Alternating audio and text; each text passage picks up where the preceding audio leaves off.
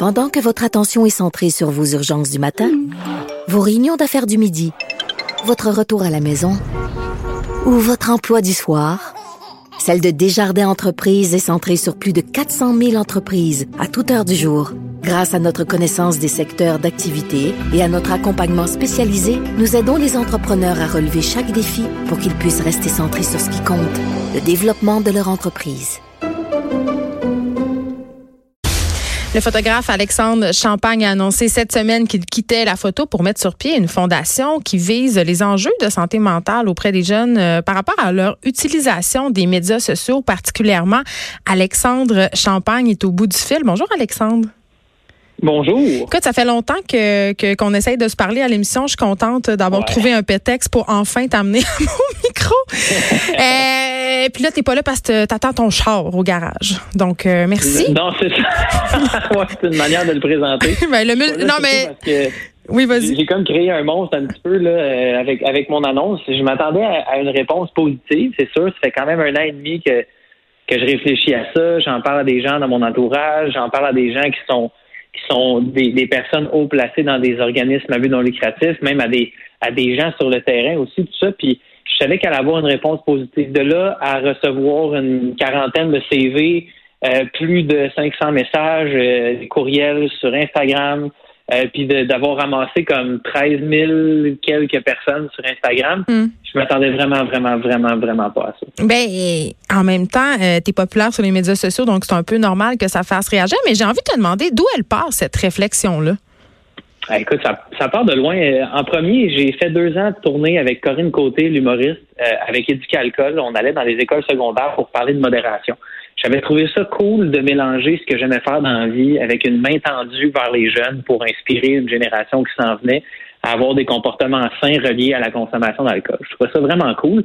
Ça a été comme ma première expérience de mon travail professionnel avec des jeunes, puis mon ma première expérience aussi de travail professionnel pour donner de l'aide. Puis j'avais trouvé ça vraiment intéressant. Euh, ensuite de ça, ben j'ai fait une, je m'étais créé une page à peu près au même moment, une page Facebook en 2008 euh, qui s'appelait à l'époque les fan pages. Fait que tu pouvais avoir une page où tu partageais ton travail, tu parlais de toi. Ça faisait un peu office de blog, de site web. C'était totalement gratuit. Fait que j'avais trouvé que l'outil était extraordinaire. Euh, puis je m'étais parti une page, puis à ce moment-là, tout le monde me disait Waouh, t'es es quand même assez prétentieux de, de faire ta propre fan page. Euh, puis moi, je, ça me dérangeait pas. Puis après ça, un an et demi, deux ans plus tard, tout le monde emboîtait le pas. Puis même aujourd'hui encore, il y a des gens qui sont comme Hey, on se fait une page Facebook pour la compagnie ou pour le, le projet. Tu sais, fait euh, j'ai, en fait, j'ai, j'ai réalisé tout le potentiel que ces, ces médias sociaux-là avaient. Puis au fur et à mesure que ça a avancé, bon, j'ai fait contrat de gars qui a eu une portée euh, assez débile pour l'époque sur les réseaux sociaux. Après ça, ben j'ai rencontré une fille qui faisait des muffins. Euh, on s'est embrassé, j'ai fait des photos des muffins, puis là, ben, on a mis ça sur Internet. Ça a fait ça a fait boule de neige. Ensuite de ça, ben j'ai quitté trois fois par jour. j'ai parti mon propre studio, j'ai donné des cours de photos à beaucoup, beaucoup de personnes. Puis j'ai toujours pris les médias sociaux pour leur, leur, potentiel extraordinaire à développer des choses, créer des opportunités, me donner du travail, mm. parler de mon travail, parler de causes qui me tenaient à cœur. Puis euh, avec trois fois par jour, à un moment donné, on, se faisait dire que nos photos étaient trop parfaites, qu'on vivait pas dans la réalité. Puis ça me faisait quand même quelque chose. La mission première de trois fois par jour, c'était de transformer la relation entre les gens et la nourriture. Donc on s'adressait principalement aux gens qui étaient aux prises avec mm. des troubles de comportement euh, alimentaire. Mais je suis contente, euh, je suis contente que tu ouvres la porte à ça parce que euh, je voulais un peu aborder la question là, bon euh, trois fois par jour, ça fait partie de ton passé là, sauf que mhm. quand même tu sais la détresse sur les médias sociaux, j'en parle souvent ici à l'émission mhm. la pression qu'on peut ressentir justement trois fois par jour, toute la mise en scène qu'il y avait autour de ça, la mise en scène de la vie familiale, tu sais on le sait là, il y, a, une politique éditoriale, tout est blanc, c'est magnifique, mais quand même ça contribue. Ah, je serais surprise d'apprendre qu'il y a zéro politique éditoriale c'est juste. Puis ça, c'est un truc que je vais défendre jusqu'à que je meurs. Euh, on n'a jamais fait ça en le calculant. On a toujours. Non, c'est pas ça que je veux dire. C'est pas ça que je veux dire. Attends, je reprends. Euh, ce que je veux dire, c'est qu'il y avait une certaine image, tu sais, euh, blanche, léchée. C'est très très joli, c'est beau. Moi, j'aime ça regarder ça. C'est comme de la life porn. Tu sais, j'adore ça. Ben, parce que tu sais, si tu veux inspirer des gens à cuisiner puis à s'approcher de ce que tu fais, moi, j'aurais pu faire des photos de moitié de sandwich dans des Tupperware, dans la cafétéria au bureau. C'est pas un problème, mais on n'aurait pas eu le succès puis on n'aurait pas eu la portée pour notre message qu'on a eu si ça avait été ça. Mais tu en étais conscient de cette pression-là, tu, tu l'as dit tantôt, ça te fait de quoi? Ben, oui, puis ben, en fait, moi, ce qui, ce qui m'avait touché, c'est que les gens disaient, tu sais, là, je, je, veux recevoir, puis je trouve que ça fait pas assez trois fois par jour. Puis je me disais, tu sais, nous, ce qu'on fait, là, c'est juste qu'on veut inspirer les gens à, se réunir autour d'un repas, puis on, fait des belles images pour ça. On fait des belles. On a besoin de beauté dans la vie. La pulsion de la beauté, c'est essentiel à la survie d'une personne. Oui, il faut manger, il faut tout ça, mais on a aussi un besoin de voir des choses qui sont belles puis de s'inspirer de ces affaires-là. Puis nous, notre mission, c'était ça. Fait à partir du moment où j'ai commencé à comprendre qu'il y avait un stress relié à l'image, moi, je suis photographe, ça fait 27 ans je fais de la photo. J'ai fait tout le marketing avec Marie-Lou pour trois fois par jour. Comme je les connais les messages clés, j'ai travaillé avec des agences puis tout ça, puis j'étais tanné de mettre mon intelligence au profit de plus grandes corporations, puis mon, intelligence au, profit de ma réussite personnelle. Puis je me suis dit, tout ce que j'ai appris dans les 12 dernières années, je vais rapper ça, puis je vais me servir de toutes les forces que j'ai, la scène, la communication, le marketing, les idées de développement, la vente, euh, ces affaires-là, je veux m'en servir pour aider les autres. Puis les personnes que je veux cibler, c'est vraiment les jeunes parce que on pourra pas leur enlever les téléphones et les outils des mains, mais je pense qu'on peut leur montrer comment s'en servir adéquatement. Puis je fais partie de la génération qui a connu le avant et le après. Moi, j'ai mm. passé une enfance au complet, une adolescence pratiquement au complet. En fait, une adolescence au complet sans médias sociaux. Jusqu'à ma seconde à 5, euh, Facebook n'existait pas. 2005, j'étais déjà à l'École nationale de l'humour, ça venait de commencer. Fait que moi, primaire, secondaire, j'ai pas connu ça. Puis je dis toujours que j'ai trouvé ça difficile d'être un adolescent. Puis j'imagine pas qu'est-ce que c'est avec des plateformes où chacune des erreurs que tu fais peut être diffusée à des milliers de personnes. Il n'y a pas de fin, là. Et, ben, c'est ça. Puis, c'est, c'est un couteau à double tranchant. Puis moi, les gens qui disent les médias sociaux, c'est de la merde, je suis vraiment pas d'accord avec ça. Ben, moi, je pense qu'il faut donner de l'éducation. Il faut, il faut former des gens pour parler aux jeunes. Il faut, il faut former les jeunes pour l'utiliser comme il faut. Puis moi, ce que je veux, c'est que les jeunes aient des outils et un guide pour prendre ces outils-là et rayonner eux-mêmes, rayonner autour d'eux, puis avoir un impact positif globalement dans leur utilisation. Fait que ça, c'est juste de leur montrer comment faire. Si je donne un marteau à une personne qui a aucune conscience, une chance sur deux qui se mettent à tout détruire, une chance sur deux qui se mettent à construire quelque chose. Fait que c'est un peu le même principe. Puis moi, ce que je veux, c'est ramasser le plus d'informations possible avec un observatoire que je vais mettre sur pied qui va servir d'un espèce de, de, de, de, think tank qui va ramasser de l'information sur les médias sociaux. Je veux, je veux comprendre c'est quoi l'enjeu parce qu'on dit beaucoup Ouais, les médias, les médias sociaux, ça fuck les jeunes, mais on n'a pas vraiment beaucoup de données à ce niveau-là. On le sait qu'il y a une corrélation entre l'augmentation de l'anxiété et des symptômes de dépression. La chercheure Patricia Conrad l'a démontré dans deux études qui ont été publiées récemment euh, pour la fondation du CHU Sainte-Justine. Il y a des études aux États-Unis qui commencent à faire la corrélation entre l'augmentation du taux de suicide chez les 12 à 17 ans. Chez les garçons, on a une augmentation de 30% depuis 2015. Ils sont déjà surreprésentés. Ouais. Comment tu dis? Ils sont déjà surreprésentés, euh, les garçons, dans les statistiques sur le suicide. Donc, ça vient encore euh, ajouter à ben, tout ça. Exactement. Puis aussi, les jeunes filles de 11 à 14 ans, ça double à chaque année le cas de suicide depuis 2015. Puis on n'est pas encore capable d'associer l'utilisation des médias sociaux à ça parce que il y a tellement de métriques qu'on prend pas en considération. Par exemple, c'est quoi qu'on fait sur nos sur nos téléphones. si moi, tu vois, ce matin, je suis allé dans un café, je répondais à des courriels. Une personne qui est de l'extérieur qui me voit faire, elle dit il a passé les deux heures et demie au café sur son sel.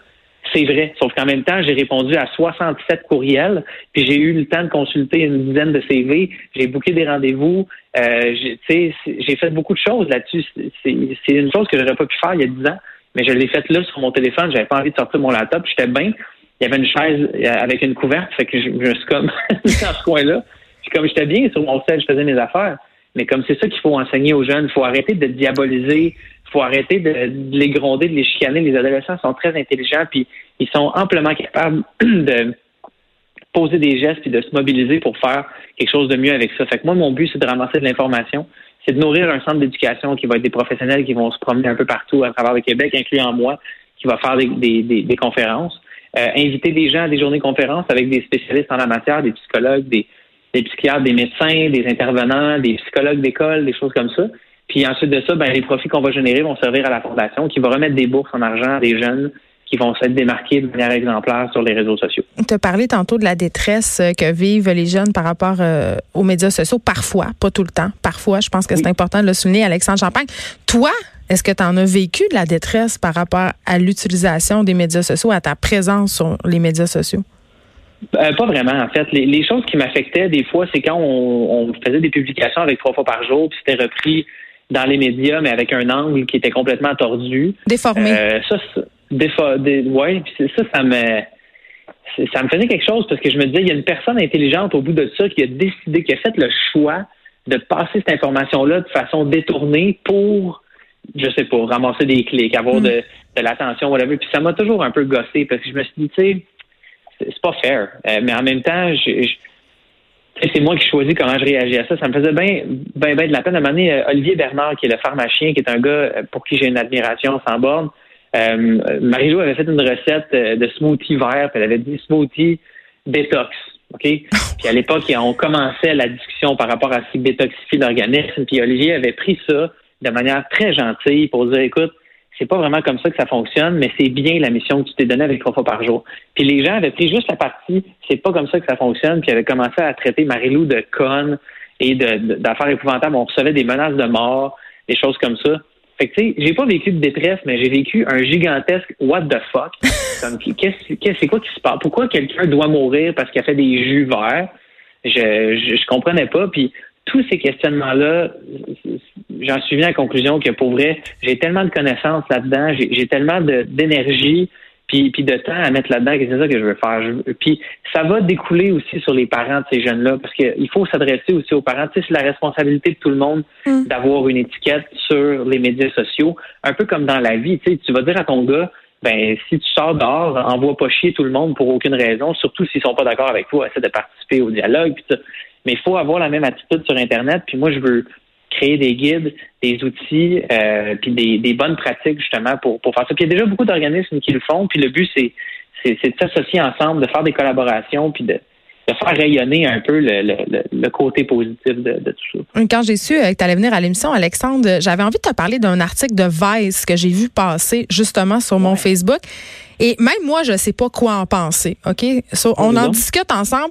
Euh, cet article-là dénonçait le fait que, dans une certaine mesure, parler de santé mentale sur les médias sociaux, c'était rendu un genre de trend. Et là, on marche sur des ah, œufs. Attends, attends, j'ai pas fini. Mais attends, j'ai pas fini. Attends, non, mais euh, je suis en train d'arracher mon linge. Ben, c'est ça, parce que là, il y a certaines pathologies euh, qui sont utilisées, galvaudées.